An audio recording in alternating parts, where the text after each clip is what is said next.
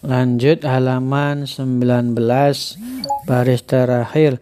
Faslun bab yang menerangkan watab tulus sholati yang membatalkan sholat bil kalami dengan berbicara walau harfin mufhimin meskipun dengan satu huruf yang paham ya, yang memahamkan misalkan nah, misalkan nah itu satu huruf itu maksudnya Jangan ribut misalkan. Nah, itu paham. Tidak bisa membatalkan sholat.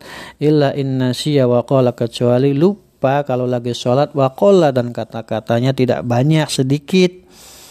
Wabil af'alil kathirah dan gerakan yang banyak. Al mutawaliyah yang terus menerus kasalah si harokatin. Ya, dengan tiga gerakan.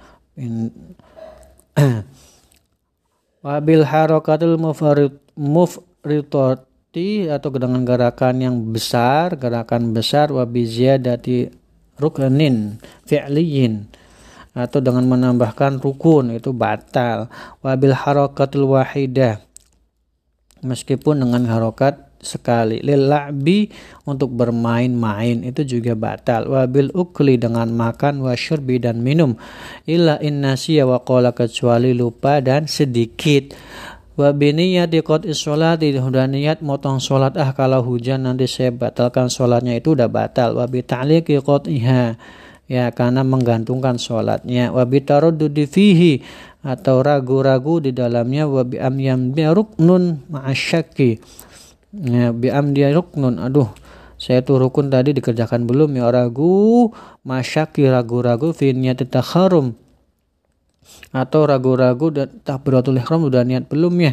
Awiyatu lazamanu syaki Nah, kemudian waktu ragu-ragunya itu lama maka bisa membatalkan sholat.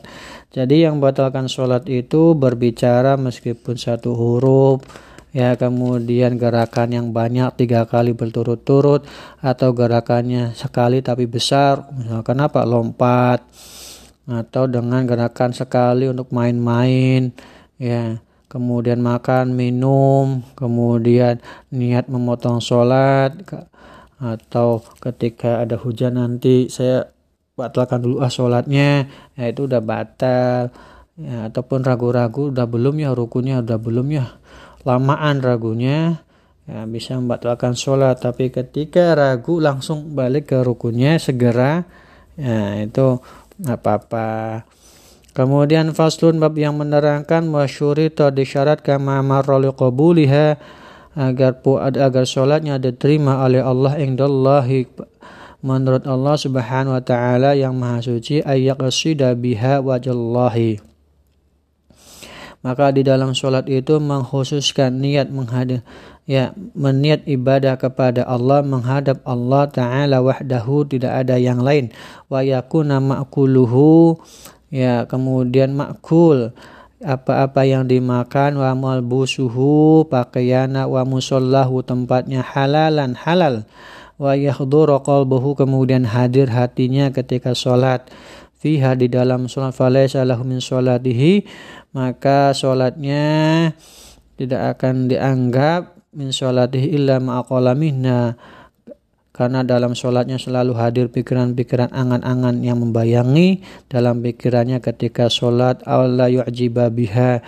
Kemudian akhirnya mengagungkan apa yang dibayang-bayangkan tadi. Ya artinya intinya ketika kita sholat harus khusyuk fokus. Jangan memikirkan yang lain-lain ya. Tempatnya suci pakaiannya suci apa yang kita makan suci insya Allah kita bisa membawa sholat kita menjadi khusyuk. Ya jangan memikirkan yang lainnya. Wallahu alam bisawab